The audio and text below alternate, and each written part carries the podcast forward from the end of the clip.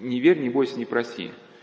Но вот это известные слова, которые да, вот, произносятся в местах заключения, ну, где-то они для людей актуальны, которые и не находятся в местах заключения. Но вот они ярко проявлялись как в жизни Арцебушева, так где-то и Солоневича. Потому что Арцебушеву тоже угрожали по-разному, по-всякому, но вот он шел своей дорогой, даже один из а, чинов репрессивного аппарата и передал ему уже там неопределенный канал, что так держать, молодец. То есть его даже э, те, кто против него боролись, даже стали уважать. Но вот не, не, не верь, не бойся, не проси. Конечно, речь идет э, не о том, что не верь вообще. Верить нужно, да, но, но не, верь, не, не верь провокациям. Не верь провокациям, соответственно, если ты будешь верить, ты начинаешь бояться. Начинаешь бояться, чтобы на тебя сразу выходит, если ты боишься, тебе предлагают какое-то предложение, да, что или бы тебя нужно что-то попросить у начальства, да, ты это просишь, ну, у лагеря начальства. Через это ты садишься на крючок, и дальше с тобой уже пользуются. Когда Ян Крестьянкин, Архимед, был в заключении, а, по отношению к следователю он также держался трех «не», «не верь, не бойся, не проси». И это давало внутреннее спокойствие, твердость. То есть речь не идет об атеизме, да, отец Иоанн был верующий, когда, кстати, речь заходит про атеизме, мне вспоминается фраза из моего фильма, маленький был, смотрел там, ну, со Стивеном Сигалом, «Захват 2», что ли, там, где э, захватывают э, террористы значит, корабль Миссури, что-то такое, с, с ракетами Томагавк. И там главарь, в общем, этой группы террористической, которая захватывается, он был, говорит, я не верю ни во что. Ну, ни в добро, ни во что, а у Стивена Сигла была позиция, что верить надо. И они в конце бьются на ножах, и Стивен Сигл втыкает ему в голову слами, надо верить. Конечно, верить надо. То есть в этом просто эпизоде показалось преимущество, преимущество веры над неверием. Да. Эта формула «не, бой, не верь, не бойся, не прости» мы еще не рассматриваем, в каком случае она у заключенных рассматривается. Там-то, понятно, не надо искать какой-то морали. И хотя вот есть, конечно, некие такие фразы о том, что действительно есть такая торжанская солидарность, какие-то понятия, но это вопрос такой смутный. Что один человек вот говорил, что он всю жизнь искал только торжанскую солидарность, но так его не нашел. И не знаю, может, понятия когда-то и были, но кто-то считает, что эти понятия остались сейчас, но, в общем, сейчас у нас жизнь хаотизируется, мы живем в эпоху постмодерна, и воровские понятия тоже уже отмирают, и деньги выходят уже на первое место. Но отец Сан вот эту формулу «не, не верь, не бойся, не, не проси» воспринимал вот каким образом. «Не бойся ничего, кроме греха, и не имей никакого страха, кроме страха Божия». И вот я просто прокомментирую Отдельно не верь, отдельно не бойся, отдельно не проси. Но опять же, по возможности из опыта узников. Свидетель Лука, воин Синецкий, а, в лагере он а, объявил голодовку. Ну, человек он был известный, да, очень известный профессор, а, хирург, знаете, что он получил даже сталинскую премию. Ну, если бы он был рано поменьше, кто знает, как бы с ним обошлись. Ну, по крайней мере, когда я вот на прошлых беседах я разбирал опыт выживания Юрия, э, этого, не помню, как звали, ну, разведчика Быстролетова, он когда тоже объявлял голодовку, но не чтобы голодать, а чтобы не сойти с ума. Он был в, сам, в одной из самых страшных тюрем, Сухановская тюрьма, где именно тюрьма оборудована для пыток, куда работников НКВД сажали, которые знают, что такое боль, умеют терпеть. Ну и там была пытка изоляции. То есть человек не знает ни своего приговора, ни сколько он будет сидеть, не расстреляют его, вообще ничего не знает. И, и нет невозможности ни писать, ни читать, и начинает медленно сходить с ума. Ну, кто-то быстрее. И чтобы не сойти с ума, он придумал эту игру с голоданием. То есть пока ходит надзиратель, то есть ему дают пайку хлеба, пока надзиратель ходит, он делает вид, что эту пайку ест, потом кусок хлеба прячет. Но, но он понимает, что не голов, голодать ему идут. Ему важна вот эта игра просто. Ну, процесс. Он копит хлеб, потом объявляет голодовку, месяц или сколько-то, этот хлеб, опять же, втихаря ест, и тоже это, ну, занятие. Охранник прошел, он раз хлеб, и жует незаметно. Ну, какое-то занятие, да? Но потом все равно врывается, одна и та же повторяется, врываются охранники, его ломают, ему в этот в нос, или не помню, куда, в рот этот шланг туда, и бульон туда заливают насильно. Он знал, что этим закончится, ему важно было самое, что все пределы, все пределы, как бы, да, есть занятия. Ну, если мы узниками, к чему, Лука, Лука был узником попроще каким-то, да, может быть, с ним так же, но вопрос бы решился быстро. Его насильно было через некоторое время кормили, но человек известный был, видимо, с ним так поступить было невозможно. И вот как не верь. Главный чекист сказал мне, ну и аудиенция, позвольте представиться, представиться, вы меня не знаете, я заместитель начальника среднеазиатского ГПУ. Мы очень считаемся с вашей большой двойной популярностью крупного хирурга-епископа. Никак не можем э, допустить продолжение вашей голодовки. Даю вам честное слово политического деятеля, что вы будете освобождены, если прекратите голодовку. Я молчал. Что же вы молчите? Вы не верите мне? Я ответил. Вы знаете, что я крестьянин, и закон Христов велит нам ни о ком не думать дурно. Хорошо, я поверю вам. Меня, конечно же, не освободили, вопреки честному слову политического деятеля. Ну, потом он опять начал еще одну голодовку. Опять приехал ко мне помощник начальника секретного отдела и сказал, мы сообщили ваши голодовки, голодовки в оттуда пришло решение вашего дела. Но мы не можем бить его, пока вы не прекратите голодовку. Еще теплится у меня, теплится у меня остаток веры в слова чекистов, и я согласился прекратить голодовку. Тогда мне объявили, что я должен ехать в Котлас не по этапу, а свободно. Но на этот раз я был обманут.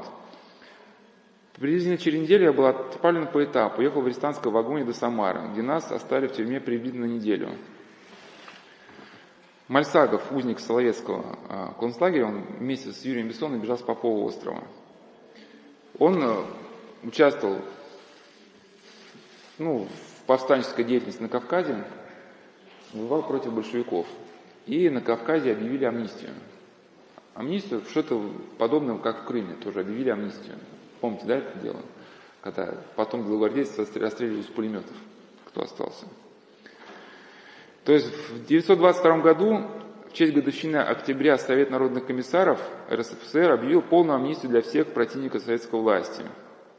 Эта амнистия была подписана цветом коммунистической партии, официально обещала полное забвение любого преступления, совершенного белогвардейцами всех рангов и категорий. Я до сих пор не могу простить себе за то, что я, который лучше, чем кто-либо другой, знал цену большевистским обещаниям, который вел борьбу с советской властью не на жизнь, а на смерть, мог поверить в добрую волю людей, которые всегда лгали.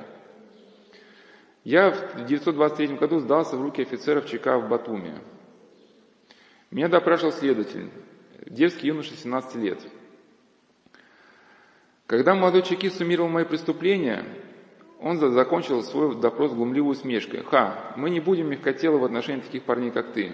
Они, они действительно не были мягкотелы. Когда я сослался на официальный текст амнистии, когда я сослался на официальный текст амнистии, следователь прямо взревел от смеха. Отведите его в камеру, пусть ему там покажут амнистию. И они действительно показали. Не буду подробно описывать свои моральные и физические муки, избиения, оскорбления, попытки извлечь меня из меня информацию провокационными методами. Это все, что я, ну, все, что я вынес, будучи заключенным в Батумскую ЧК. Ну и по какой-то причине его не стали убивать. Борис Солоневич, брат Ивана Лукьяновича Солоневича, как описывал а, вот эту амнистию в Крыму. В городе было много офицеров, чиновников Салатврангельской армии, решивших остаться в России – и они надеялись, что с прекращением гражданской войны смягчится красный террор. Но объявили амнистию. По всему городу были развешаны, э, ну, в общем, ну, не знаю, по всему, всему, может, одно висело, я же не помню. Просто было, было объявление повешено, что все собираются там-то, там-то, в общем, всем дают надежду. Как утопающие зацепились за соломинку, амнистию в ЦИКа, надеясь, что теперь прошло время смертельной борьбы, наступает эра мирного труда. Обещание высшего советского органа поверили за эту свою политическую близорукость, большинство оставшихся заплатило кровавой ценой. Мирному приглашению поверили на ночный день э, не только цирк, но и вся прилегающая площадь была запружена большой толпой, с нетерпением ожидавшей большого митинга, обещанного митинга с выступлением наркома, с докладом о мирных задачах советского строительства. Внезапно из соседних улиц появились густые цепи красноармейцев, плотно окруживших толпу. Началась проверка наивных зрителей, простодушно поверивших объявлению амнистии. Масса мужчин в количестве двух тысяч человек была введена в морские казармы. Мало кто туда вышел живым. Несколько ночей подряд далеко за курганом слышался насмешливый хохот пулеметов, а потом запах доносил, ну, доносил запах разлагающих трупов. Так советская власть выполняла свое обещание о пощаде. Также вот э, Солоневич, он описывал э, еще очень много моментов, где он в лагере встречал финнов, что у нас такая пропаганда была, ну, пиар, что страна трудящихся, да, и трудящиеся с других стран, они стремились попасть в СССР, уже думали, что действительно рай, некий социалистический, но как только они пересекали границу, их грузили на грузовики и сразу, сразу в лагеря. И вот один реально живший человек, он рассказывал про, про одного родственника своего, который также был в немецком концлагере, и ну, до Второй мировой войны еще, до всех вот этих, видимо, событий, в общем, он работал в одном доме, и а, потом, а, значит, хозяин, вот этот состоятельный человек, они дружили с его сыном, будучи ровесниками. Потом, после революции, та, та семья уехала за границу. И уже, когда в зрелом возрасте, это, два детских друга встречаются, они уже военно, русским военнопленным помогали э, в той стране, где был немецкий концлагерь, ну как-то там договорились с нацистами, да, что вот своим пленным помогать. И когда э, Вторая мировая заканчивалась, он показывал газеты, что говорит, не езжай, ну, здесь жену найдешь, как бы, ну, останься, как бы. Показывал, что вот что происходит. Ну, понятно, что пропаганда работает на ура, что нравится всех трудящихся, но пока чем заканчивается, что ты приедешь, тебя посадят. Да, как бы, что военнопленных сажали. Все равно не поверил, поехал, получил 10 лет лагерей. Ну, это типичная такая э, черта, в общем, вызвать людей, чтобы с ними поговорить, переговоры, потом всех расстрелять. Что очень красноречиво было показано даже в фильме «Храброе сердце». Там это такой английский манер, да, вести переговоры, всех, кто на эти переговоры придет, всех, всех сразу казнить. Не бойся. Это мы разбираем не верь, не бойся, не проси. Как уже сказал, Арцебушев получил срок меньше, чем те, кто дал ложные показания, в том числе и на него. Солоневич Иван Лукьянович, он оказался э, сотрудничать. Он написал, как его ломали ну, на допросах, с таким ну, видом многозначительным. Ну что ж, Иван Лукьянович, вы сами подписали ваш приговор, не только ваш. Мы хотели дать вам возможность спасти себя, а вы этой возможностью не воспользовались. Ваше дело, можете идти. Ну, и отпускает, что, видимо, что он здесь должен дрогнуть и начать просить умолять. Там. Я стою направляюсь к двери, у которой стоит часовой. А вот что их и спасло, да, что они были именно ну, христианами, они вот не шли, понимали, что найти на предательство нельзя ни при каких обстоятельствах. Если надумаете, говорит вдогонку человек с двумя ромбами, сообщите вашему следователю, еще, если не будет поздно, и многоточие. Не надумаюсь, сказал Солоневич, пошел. Как, когда я вернулся в камеру, то есть, прошу, не Иван Лукьянович, это Борис, Борис, два брата я просто. Точно вынули что-то самое ценное в жизни, голову наполнили бесконечно тьмой отчаянием. Спас ли я кого-нибудь, спас ли я кого-нибудь в реальности? Не отдал ли я брата и сына на расправу этому человеку с двумя ромбами? Я знаю, я твердо знаю, знает малойка мой рассудок, знает весь мой опыт, что я правильно поставил вопрос. Но откуда со дна поднимать что-то темное, что-то почти паническое? И за всем этим кудрявая голова моего сына разворочена выстрелом из револьвера на близком расстоянии. То есть он как бы знает, что он поступил правильно, но мерещится, вот, что сын стреляет. Но вот видите, насколько здесь тяжело человеку жить без ориентиров. Вот когда вот паника поднимается, он просто, ну, человек знает, что вот что нельзя. И был похожий э, момент, где надо в другом месте рассказать, где вот уже непосредственно к теме перейдем остаться человека, но может даже не этим летом, если Бог даст жизни в следующем году, может быть. Там выдержка из Георгия, книги Георгия Демидова «Оранжевый абажур», вот на тему «Не бойся». Там э, про как ломали Трубникова. Ну, опять история, какой-то простой институт, НИИ какой-то. Ну, в общем, кому-то надо было создать дело, что в этом НИИ была какая-то контрреволюционная организация, которая готова на кого-то покушение, а Трубников, в общем, всем следователям стал прек горло. Он готов был идти на расстрел, говорит, что хотите, я ничего не подпишу. Следователи на нем неопытные ломались и вызвали самого такого крутого следователя. И Георгий Демитов, один из выживших, он говорит, что я, он дал себе обещание выжить в любом случае, чтобы потом рассказать. Ну, это такая вот общая как бы идея людей выживших, вы, чтобы стать свидетелем. Но суть не в этом. И описывал методику, что поместить человека в полный вакуум. полный вакуум, что о тебе все забыли, ты никому не нужен. Страна вычеркнула тебя из своих списков, никто не знает ни о твоей Библии, ничего. То есть сопротивляйся, ты не сопротивляйся, от этого дела не меняется. Да? И понятно, что человек как внутренних ориентиров нет, он в этом состоянии вакуума не может быть как бы в подвижном состоянии. И он при, принимает предложение, которое ему дается. Начинает как-то договариваться, ну какая-то что точка отсчета нужна. Ну, как э, один следователь, там как раз его был такой методик, что один процент все-таки способен держаться, но ему можно сбросить счетов. Но Трубников он держался, был один из тех процентов, но у него не было все-таки целостного какого-то мировоззрения. Он просто знал, что нельзя. Но потом следователь просто пошел на лобанку, следователь никаких оснований не имел привлечь его жену. Говорит, а что, если вот за ваше несоглашательство и ваша жена пострадает? И Трубник говорит, за что? И он так же сказал, что следователь, ага, вот жилку нашел, да, жена, значит. И он начал тему разрабатывать, что сейчас ты подпишешь все, но мы твою жену не тронем. Хотя привлекать ее он как бы не было оснований. И как, почему называется оранжевый амбажур этот э, рассказ? Что Трубников зашел с ума, когда он сошел с ума, он все понял о каком-то оранжевом амбажуре, который следователь стоял. То есть, когда его уже везли в пересыл, ну, э, уже из тюрьмы на этап, или какая-то очень пересылка была, он проезжал и увидел окна своей московской квартиры, и увидел незнакомых людей в этих окнах. И он все понял, что его жена тоже пропала. То есть в те годы, если репрессировали человека, всю семью репрессировали так же. И он понял, что подписав, подписав все, что нужно было следовать, он подставил под удары свою жену.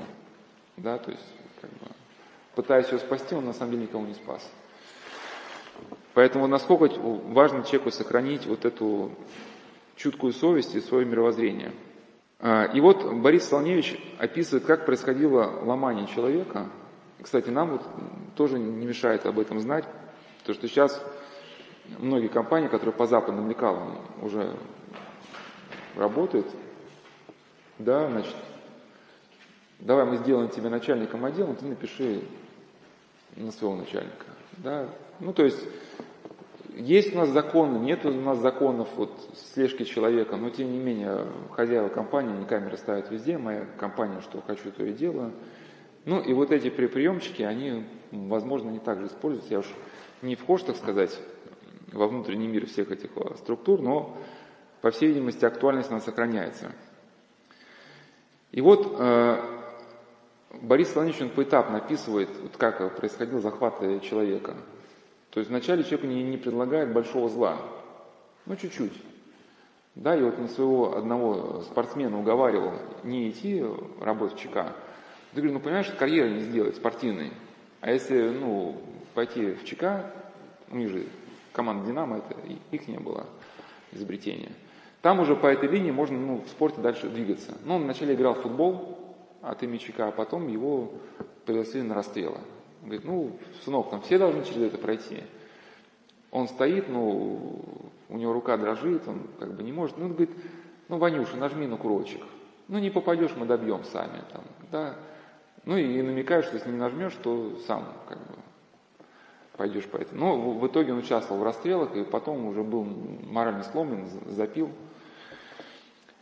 И Солоневич также слыша признание одного, Бориса Солоневича, одного из своих ну, друзей, что тот работает теперь на органы, размышляет. Кажется странным, на первый взгляд, чудовищным, как этот честный человек может взять на себя обязанности шпиона в той среде, где он работает, живет и работает. А там ведь еще невозможно было отвертеться, то есть невозможно было, что взяли на себя обязанность шпиона и все. Потому что если вы определенно регулярно не поставляете сведения, значит вы не, не бдительны. Да, и но в прошлом году мы разбирали эту тему, сейчас касаться не буду. Я приводил духовную дочь отца Ивана, не помню, как его звали, духовника а, Иоанна Соколова. Ее хотели изнасиловать четыре человека, то есть ее искали подписывай. Она говорит, не, не подпишу. Зашли четыре там этих мужика, говорит, сейчас будем тебя насиловать. Но она страха подписала, но потом тут же в первый день прошла по всему городу, по всем своим знакомым, говорит, со мной никакого дела не имейте, потому что я секретно теперь работник ГПУ. Ничего мне не рассказывайте. Но если бы она не поставляла сведения, ее бы также репрессировали, но она молилась, ее парализовало. И как просто смотрит, ну что парализованного агента, что с него брать? И от него отстали. Через некоторое время, когда вся эта волна прошла, Господь ей здорово вернул, она встала с кровати и пошла. Кажется странно, значит, вот представьте себе читатель себя на месте такого человека, среднего советского гражданина, служащего, рабочего или учащегося. Вот вы получаете повестку. Гражданину такому-то предлагается вам явиться в ЧК, комнат номер. Такого числа к такому-то часу. Не подчиниться, конечно, нельзя. Вы лихорадочно перебираете в памяти ваше прошлое настоящее. Список ваших знакомств недуменно тревожно спрашиваете себя, зачем мне мог понадобиться ЧК. Ну, кто про те времена не читал, я уже не говорю, не был, это, это сейчас не наши дни, либеральные люди, им сложно понять, но тогда могли человека вот а, посадить, вот как, а, не помню фамилию, Луцкий, кажется, его исключили из партии на том основании, что в, своем, в, своем, в академии он был ученым, ну, военный врач, химик, кажется, уж не помню, что в стенах родной академии он мало занимался, мало занимался вот, партийной работой. То есть, ну, кто, кто оценит, много или мало? Значит, вы уже начинаете чувствовать себя в зависимости от любого каприза вот этого чекиста, а безответственности и произвол чекиста вам хорошо известны по многочисленным страшным рассказам окружающих работу ЧК. Кстати, к вопросу о тех, кто сейчас, вот, сейчас очень много разговоров, как бы хорошо, если вернулся товарищ Сталин, как бы все было сейчас замечательно. И как бы был порядок. Просто не знаю, что руководствуется этими людьми, когда они говорят такие слова. Особенно один очень состоятельный господин вот такие слова сказал. В те годы было распространено, когда такое дело, когда молодому государству нужны были деньги, по оперативным каналам выяснялось, у кого в подполье есть деньги, просто в ЧК вызвали, говорят, давай по-хорошему все, что у тебя есть. По-хорошему. Иначе мы по-плохому. И человека без всякого обвинения пытали, из него выбивали все, ну, оставляли потом ему, да, его советскую зарплату. Поэтому те, кто говорит, что как бы хорошо, что все это вернулось, они просто не знают, что и вместе с этим мифом, мифом о Сталине, с красивого плаката, вернется и все, вот, о чем мы сейчас говорим. Ну вот, и когда, значит, э, вы, вы, например, как среднестатистический гражданин приходите, следуйте, отметьте ласково, приветливо, что несколько вас успокаивает, любезно расспрашиваешь о прошлом. И так мимоходом о вашей работе, о перспективах, и ни слова о причинах вызова. Затем он задает вам вопрос об отношении к советской власти – и в вашем мозгу молнией мелькает анекдотический ответ «сочувствую, но ничем помочь не могу». Но, разумеется, в стенах ЧК вы отвечаете «сочувствую», или вам, если вам очень противно лгать, говорите «лояльно». Ну вот и прекрасно оживленно подхватывает следователь. Мы так и знали, что в вашем лице мы имеем сознательного советского гражданина, всецело преданного нашему советскому государству. Это нас очень радует, ибо мы прекрасно знаем, что все стороны окружены контрреволюционерами, вредителями, шпионами – Скажите, пожалуйста, уверенно спрашивает дальше следователь, вот э, вы, конечно, приняли бы участие, не приняли бы участие в этих подлых организациях буржуазии? Вы отвечаете, ну, конечно же, нет. Другого варианта нет, да? Ну вот, мы в этом ни капли не сомневались. Ну скажите, например, а вот если бы вы узнали существование такой контрреволюционной организации, как бы вы выступили, поступили в таком случае? А ну-ка, дорогой читатель, проверьте самого себя. Как бы вы ответили на такой вопрос Стеновщика? Большинство спрошенных отвечает, что они употребили бы все усилия, чтобы отговорить участников такого гнусного дела. Ну хорошо, говорит следователь, а если бы они не были бы убеждены вашему доводу, а продолжали бы свою вредоносную деятельность, что тогда? Спрашиваем мнется. Но я уверен, говорит чекист, что вы, как сознательный советский гражданин, сочувствующий нашей власти, сочли бы, конечно, нужным сообщить нам существование подобной организации. Ведь так? Против логики такого вывода трудно спорить, и, и вы вынуждены с ним согласиться. Следователь кажется очень довольным. Ну и прекрасно, мы нашли у вас ту степень сознательности, на которую рассчитывали. Позвольте же приступить к делу, вы настораживаетесь. В вашем учреждении, заводе, вузе мы подозреваем наличие, наличие некоторых антисоветских группировок и просим вашей помощи в деле получения некоторой информации. Какого, например, мнения о товарище X? Вы перебираете в памяти все, что вы знаете об этом товарище. И говорите, товарищ X, специалист по такой-то области, работает хорошо, ничего подозрительного в его поведении не замечал. Ну да, да, конечно, конечно, снисходительно роняет следователь. Но мы все-таки вас попросим отмечать, кто чаще всех с ним разговаривает на службе, чьи имена он называет в разговорах по телефону, кто приходит к нему из посторонних. Вы, конечно же, не откажете нам в такой просьбе. Ну вы-то не видите, что здесь ничего плохого, да? Что вы-то убеждены, что товарищ как бы надежный. Вот тут и начинается трагедия вашей совести. По существу вам предлагают быть шпионом, пусть пустяковым, но все же морально гадкими заданиями. Как быть? Если вы э, человек непугливый, то он убеждает вас, что сообщение этих пустяковых сведений ни, ни к чему вас не обязывает, что не чаще раза в месяц вы будете давать эти сведения человеку, который специально посетит вас на дому, что все, эти, что все останется в глубоком секрете, и что эта помощь странчака не останется без награды. Ну, это кто вот за границей был вот в каких-нибудь арабских странах, вот, они хорошо знают, что когда араб подходит на улице, что там, не, нет, покупать ничего нет, нет, подарок, Подарок, подарок. Подарок? Да, конечно, подарок. Вот и только урок здесь. 20 евро, 20 евро. На всю начинают кричать, как будто вы что-то не говорите. 20 евро, 20. И вам как бы, ну, вы уже делать нечего, достаете 20 евро ему. Да, просто за то, что в руку взяли, все, взяли в руку, значит, хочете купить.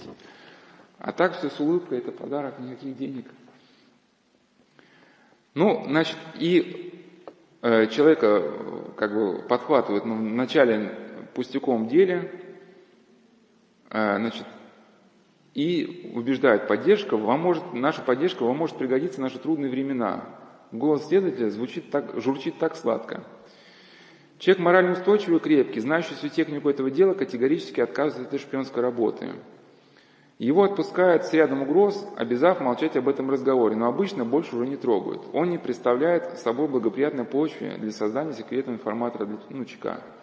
То есть больше шансов, что от вас отстанут. А кто начинает играть кошки-мышки, да, ближе меньше, да, дальше там лучше, вот, начинает выискивать входы-выходы, все равно система заматывает. Это все равно, что молодые подростки с улицы, они, вступая в организованную преступную группировку, они думают, что так просто они сейчас там денег себе заработают. Все по этой же схеме. Приглашают ресторанчик, там, вот ты там парень, мы с тобой наблюдаем, значит, там, тебе, тебе наша солидарность, уважение. И он думает, что он сейчас заработает денег, а потом выйдет. А там, вот медведская группировка, там люди, которые работали в спецслужбах. Да, поэтому они все эти методики знают, и если уж человека вводят в группировку, уже делают так, что вот, ну, все ему выходы ему перемыкают. Но многие ли останутся твердыми перед угрозами, соблазнами напором следователя, веря во всю реальность этих угроз – то есть, с одной стороны, реальность угроз, с другой стороны, пустяковые задания. А дальше больше. Через некоторое время новоявленные шпионы вызывают ЧК, хвалят за сведения и дают новые задания. Морально не очень тяжелые, технически нетрудные. А, ну и потом понятно, что задания становятся все более, более морально для вас ну, неприемлемыми, но уже, ну и вас можно запугать уже фактом имеющейся работы, да, что ну, а тут еще можно и повязать как, каким-нибудь грешком. И вот каким образом принуждали? Конечно, тоже вот а, вот как, как Саум Бориса ломали. Ну, следователи утверждают, что он знает Э, знать, то есть когда он, он был скаут-мастером, то есть он был руководителем организации скаутов крымского отделения, что сейчас не, не вникаю в историю скаутской организации, э, большевики хотели эту организацию к своим рукам, потому что им необходимо было воспитывать актив, то есть старые чекисты выходят на покой, погибают, но нужно воспитывать новых. Чтобы воспитать новых, нужно поместить в какую-то зверскую среду, где у них вот нужно вдолбить им необходимые качества – у скаутов уже была готовая система, но только она не была христианская. Вот «Будь готов, всегда готов» – это девиз, девиз скаутов. Тимур и его команда, все содрано с них. Но поэтому нужна как бы материальная структура, наработки, которую они, чекисты, уже могли наполнить своим содержанием, ну, таким бесчеловечным, да. Вот. Ну, и Солоневича пытаются привлечь, потому что у него есть опыт в этой работе, он отказывается. Ну, его начинают, э, как бы, ну, это типичная игра, когда следователь начинает дубасить по лицу, признавайся, мы все знаем, что знаете, мы все знаем. Ну, вот, в общем, ему также говорят, что мы знаем всю вашу деятельность. А Славич понимает, что никаких фактических данных следа нет. Я отрицаю связь, связь за границей, связь с белыми офицерами, свою переписку с молодежью. Ну, то есть все реально начинаю отрицать. Там очень высокие чины его ломали. Значит, вы могли бы облегчить свое положение, если бы согласились нам помочь. В чем? В чем? Голос звучит, голос чекиста звучит еще мягче. Видите ли, нам нужна некоторая информация по линии работы АРА. Ну, АРА – это американская организация, которая занималась помощью голодающим. И Борис в ней работал. Так вот оно, что мелькает мне в голове. Можете не продолжать, товарищ следователь. Я вполне понимаю, что в государственном организме нужны шпионы и палачи, но эти обязанности не для меня. Ах так, ну хорошо же, в гараже вы еще вспомните меня. Я не, бу... я не... я не я буду, если я вас не расстреляю. Ну, гараже это вот где были расстрелы. Кстати, насчет э, расстрелов быстролетов. Говорит, что когда следователь через каждые пять минут говорил, что вас расстреляют, у меня терпение не хватило. Меня расстреляют, меня еще расстреляют еще неизвестно, потому что на следствие идет. А вот вас, товарищ следователь, вас расстреляют точно. Ну, потому что понятно, что кто во всем этом участвовал, те, как под замес, они также попадают. И следователь дрогнул, ну так, так и сложилось, так и сложилось, его был расстрелян. Моя жизнь после обещания следователя висела на волоске, но этот волосок оказался крепким и выдержал. Через несколько дней меня перевели в общегражданскую тюрьму и показали приговор. Мне стали сухие, сухие слова. Слоневич, два года тюремного заключения за бандитизм. Коротко и фантастично. Ну, кстати, вот как он э, тоже, он был не лишен артистических способностей, как он, э, тоже вот его книга «Молодежь и ГПУ», тоже можно было почитать я разбирал его опыт выживания, его опыт выживания скорее был характерен, что поможешь ты, помогут тебе. Вот его книга, она скорее вот на эту тему. Но как он сбежал из одной э, тюрьмы, то есть у него была еще более-менее приличная одежда, там шлагбаум, ворота, охранник, и какие-то сотрудники проходят, ну, силами показывают, что они работают на данной территории, и он с таким болезненным видом просто взял, как бы, ну, главное здесь было не дрогнуть ему. И прошел, как бы, что он э, типа работника. И вот э, по поводу «не бойся», э, вот представляете, как, как людей ломали. Сейчас приведу. Это, конечно, такие моменты, что, что если у человека нет какого-то устойчивого мировоззрения, человек не выдержит.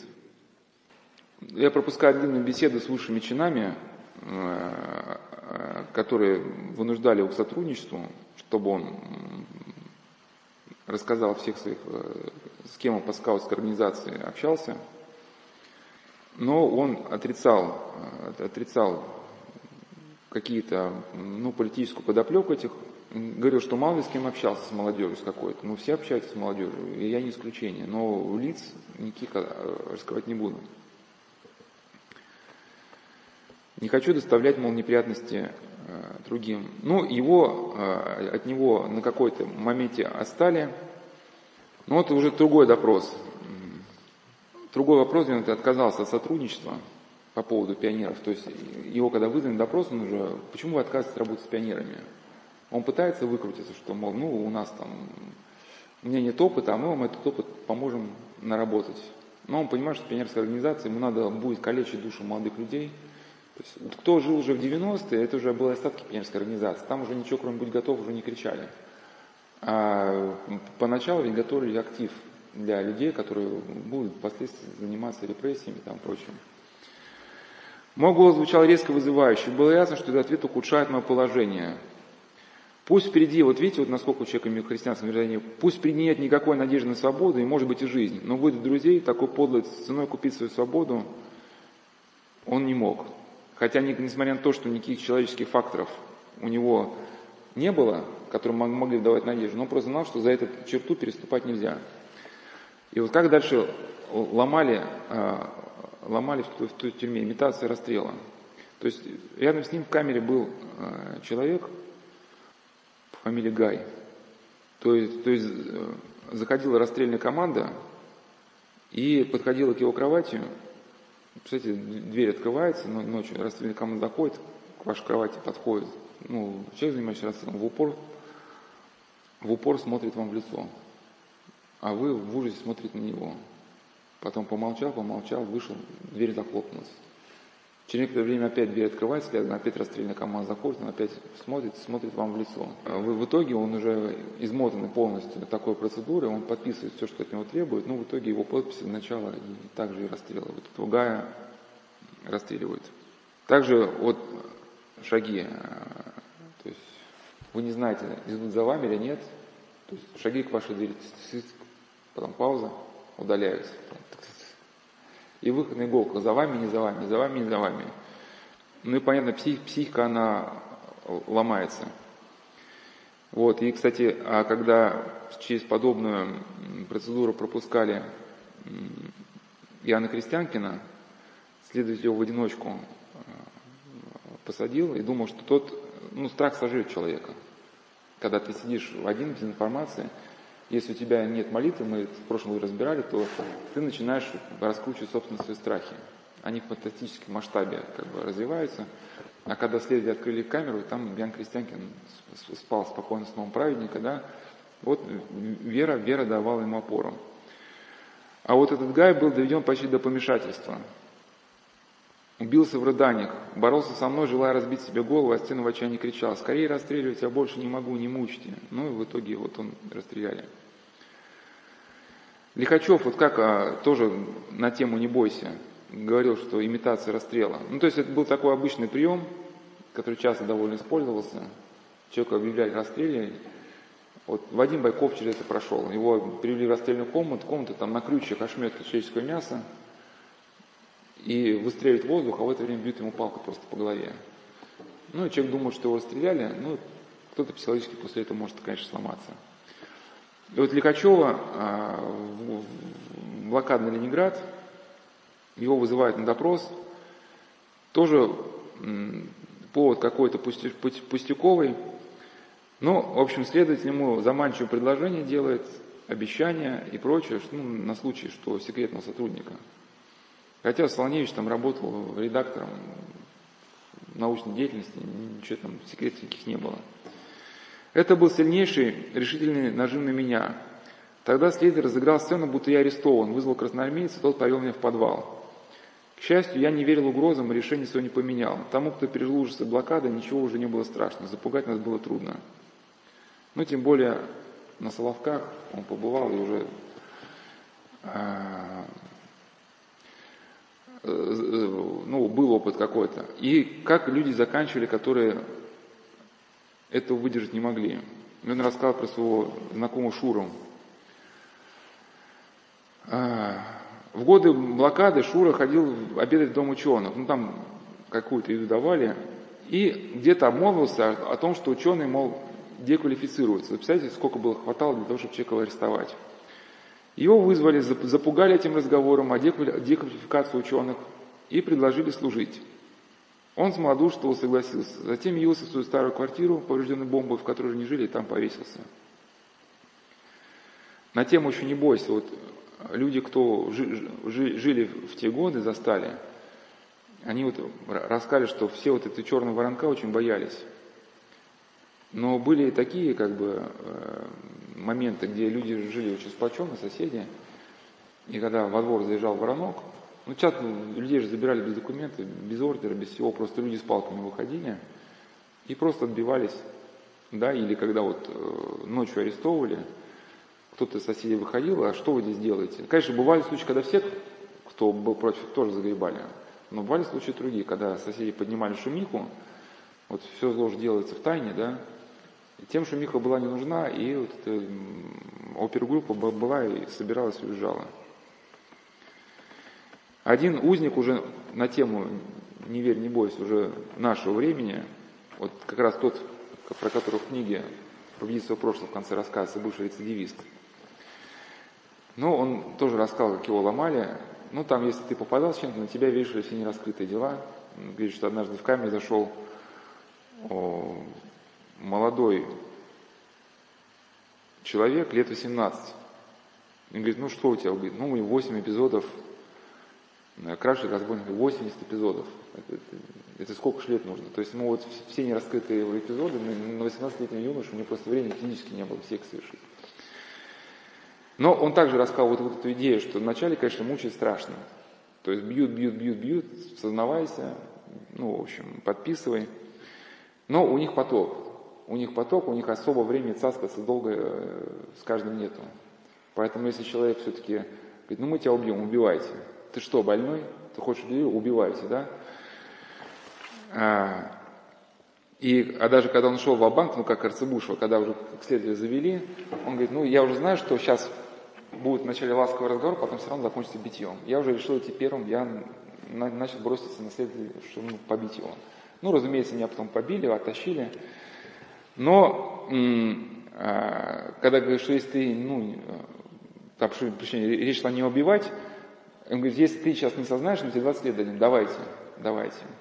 Когда говорим, мы, мы тебе поможем, говорит, поменяйте мне статью сразу.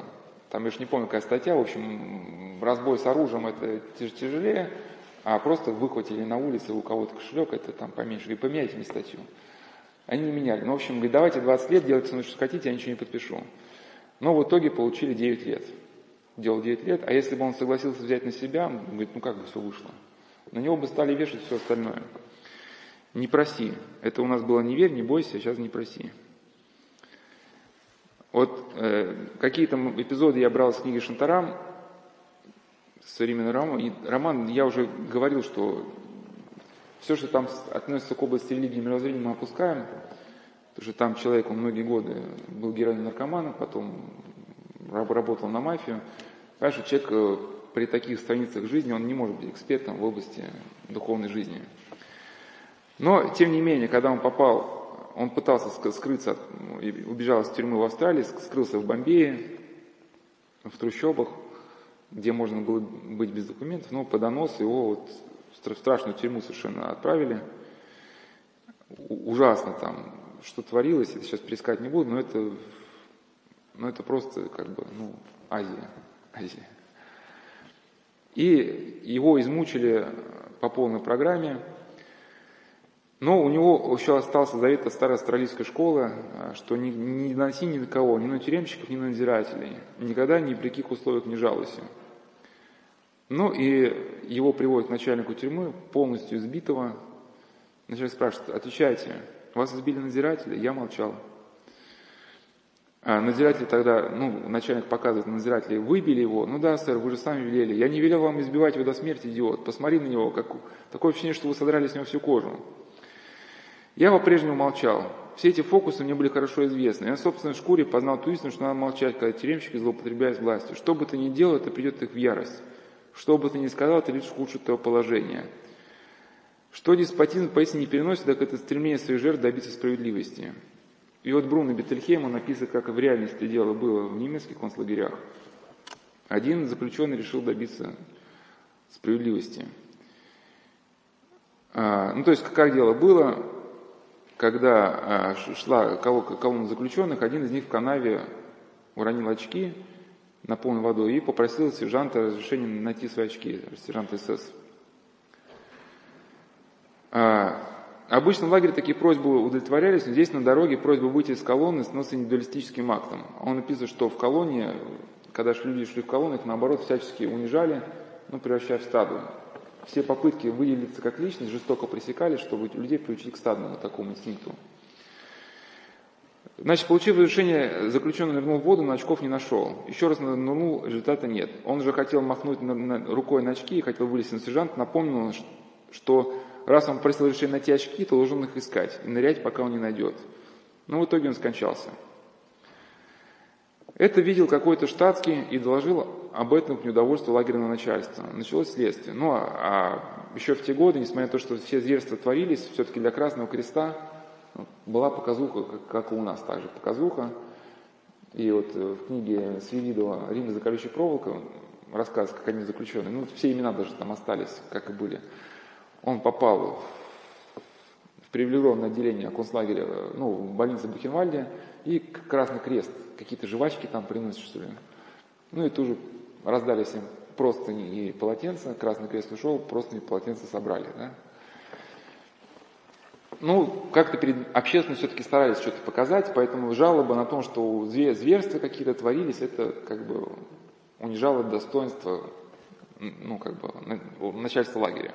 Забрать свой, и какой человек попал в положение, забрать свое заявление уже не мог, потому что если бы он забрал, получается, что он оклеветал эсэсовца, да, за что уже грозила смерть. То есть уже дальше ему нужно было только разбираться дальше. Ему обещали, что с ним ничего не произойдет, если он не даст правдивые показания. Его посадили в бункер, одиночную камеру пыток, где он пробыл 10 дней, после чего уже вили в Покойницкой, но без следов насилия на теле. Официальная версия была, что самоповешение. Спустя примерно неделю на допрос вызвали троих из его команды – Через три дня их тела оказались в морге, их умертвили уколом. Еще через неделю та же участь постигла еще троих из той же команды. Такими мерами СС укрепляла воздействие группы на индивида. Группа принуждала индивида сдерживаться.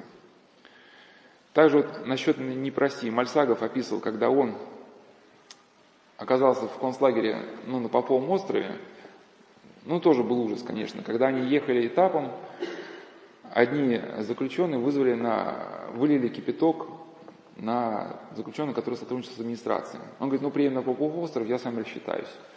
На Попом острове один чекист построил всех сказал, кто вылил кипяток на него. Если не признаетесь, расстреляем всех.